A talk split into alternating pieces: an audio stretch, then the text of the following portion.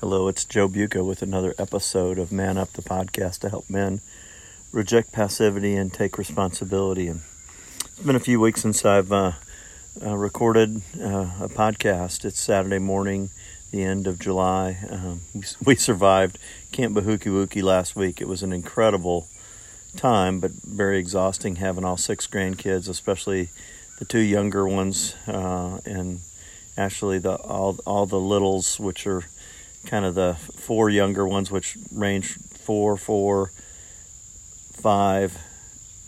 I mean, four, four, yeah, four, four, five, and six, and then the two older ones, nine and twelve. Uh, they were junior counselors, the older ones, but um, we, I, I, think I finally recovered enough coffee and enough sleep. But uh, this morning, I, I want to. I've had a couple of conversations this week with clients, and um, one with a new client, a fairly new client who had really just strayed away from the Lord, strayed away from uh, embracing God's love and forgiveness, and was really, um, in his words, running from God. And as we talked, I was just reminded of, and I reminded him of, the fact that God loves us and pursues us. This morning, I want to talk about God's love and pursuit of us. Um, and uh, I think it's pretty amazing. Uh, the the story you're probably familiar with out of Luke 15. Uh, it's in many Bibles called the the lost son. It's a trilogy of lost things: uh, a lost coin, a lost sheep, and a lost son. But really, the focus of the the lost son, or the he's been called the prodigal son, and I, I love the way Tim Keller refers to this passage. He calls it the prodigal God, and really it's the God who lavishes his love and compassion on us. And I just want to read Luke 15 20. Uh, so he, the son that had gone away, uh, both sons were lost, by the way. Uh, so he returned home to his father, and while he was still a long way off, his father saw him coming. Filled with love and compassion, he ran to his son. Um, I love uh, this quote from Jonathan Edwards God delights in mercy but in judge but judgment is his strange work. And i love that just because it's the character the not, not that god has primary and secondary characters characteristics or, or character qualities but that god leads with his love his mercy uh, and delights finds great delight when we return to embrace his love. And i uh, I mentioned Dane Ortlund a lot. I listened to a sermon that he preached. He's at Naperville Presbyterian at the end of the or the beginning of the summer. It was his last sermon before he took some time off to for vacation and time to write. And he just talked about two kinds of Christians.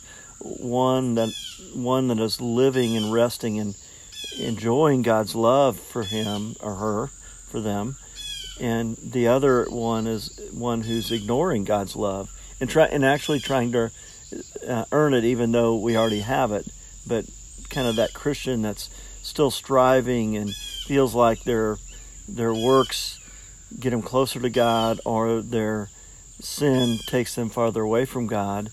And you know, there there's a sense where that's true in terms of our experience. If we're walking in sin and we're not resting in the forgiveness and the compassion and mercy of God, we aren't experiencing God's love God's love feels very distant and foreign to us. But the fact is, God does love us. God does pursue us, um, and and so just this this idea of God running toward us in pursuit of us, wanting us to to find comfort and strength in His love.